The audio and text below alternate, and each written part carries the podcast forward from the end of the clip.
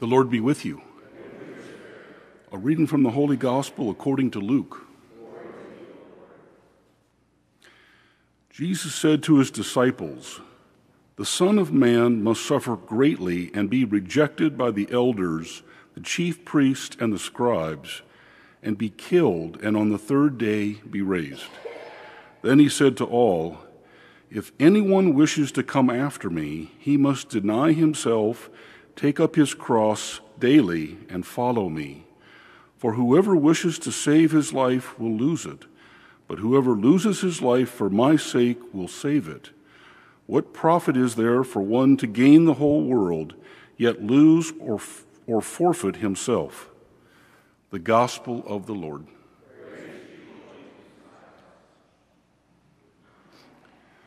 Good morning. Well, many of you uh, may be starting uh, your Lenten journey with uh, some sort of um, class or deeper understanding of prayer. Uh, one of those might be uh, there's a class on Wednesday night uh, going through the Ignatian spiritual exercises, and many of you may have done that in the past yourselves, and maybe just going through that through this journey to Easter. Um, Ignatius used a technique uh, to allow the imagination and your senses to help get you into the scripture reading, to help you experience and make it more uh, come alive and allow you to experience God's love. Well, my wife went through uh, this experience. She went through a nine month program about four years ago. And um, I kind of helped her along the way when she got to difficult spots where her imagination and senses couldn't uh, really kick in. And uh, I had an experience that I'm really I'm reminded of with our gospel reading. Uh, it had to do very. It was actually um, uh, during uh, Holy Week, uh, and so as you can imagine, as you get closer to the crucifixion of Jesus, it becomes a little harder to put yourself into the scene and allow your imagination and senses to really engage. Well, I found myself coming back from a business trip uh, after a long period of travel, and I was in the Washington, D.C. airport, uh, so I hadn't had much sleep about 20 hours of traveling very early in the morning, and she had told me she was having trouble with uh, a specific scene where Jesus is uh, up on the cross and the women, his mother, are surrounding, and she had a very difficult time of really trying to engage in that. And so I had said I would try to help her at some point. So here I am in the airport terminal with, you know, a couple of hours waiting for my next flight to come back to Kansas City. And um, so I'm really trying to focus in on this scene. And um, it took a while, um, but then kind of an incredible thing happened. Um, as I'm sitting there, you know, drinking my coffee, I, am having breakfast, I, I am really thinking on this scene, and in my mind, Jesus climbs down off of the cross really an outrageous thing. And he comes up, pulls up a chair, and sits down and has coffee with me. And we have this conversation, and I ask him some questions. I asked him for advice for my wife for, for this very exercise that she's going through. And actually, we had kind of a long conversation. And then, out of the blue, Jesus says, um, I've got to run. I've got to catch a plane to Saskatoon, which is a small city in the middle of Canada. And I thought, well, that's strange.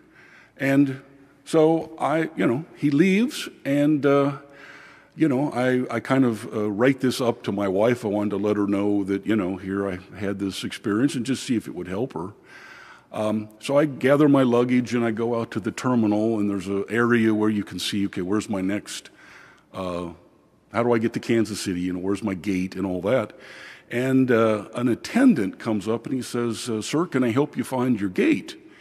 And uh, it just came to me. I said, um, Do you by chance have any flights to Saskatoon?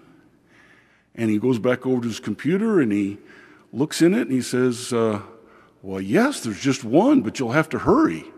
You can just make it, though. Well, you know, it was kind of, that's kind of an outrageous, what a coincidence.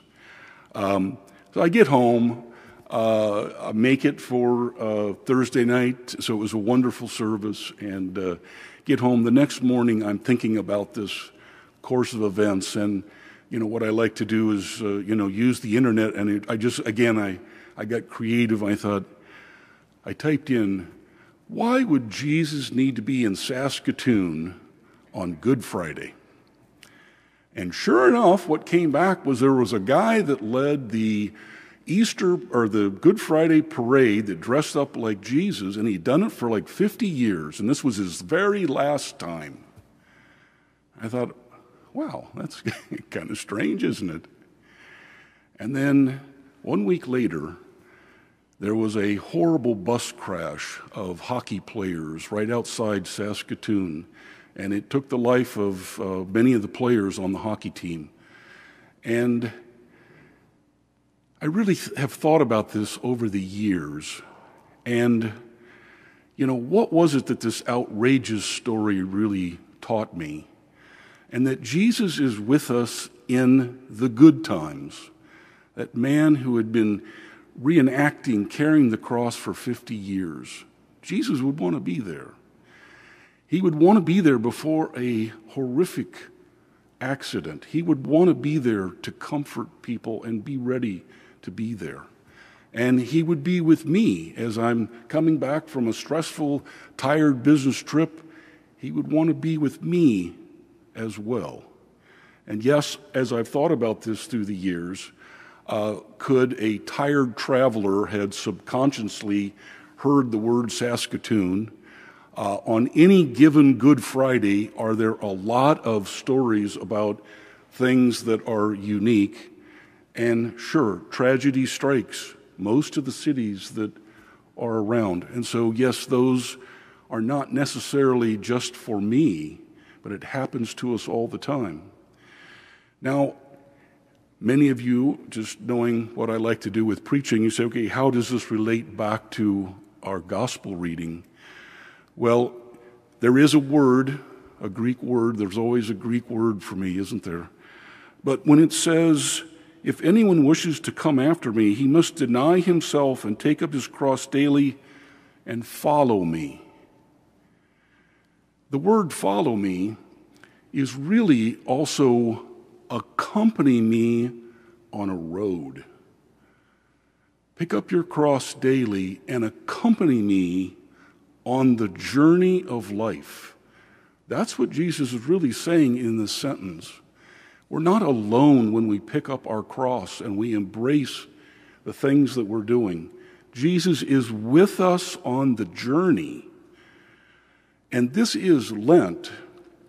When we think about prayer, almsgiving, and fasting, we're trying to grow closer in our relationship with God. And we're really trying to and again with the Ignatian exercises or many of the things that we might be doing to enhance our relationship, um, it's for us to open our eyes and recognize the overflowing torrent of God's love in this world, which is all around us. And if we just open our eyes and engage and realize the participation He has with us, We'll have a wonderful Lent and a great experience as we get to Easter.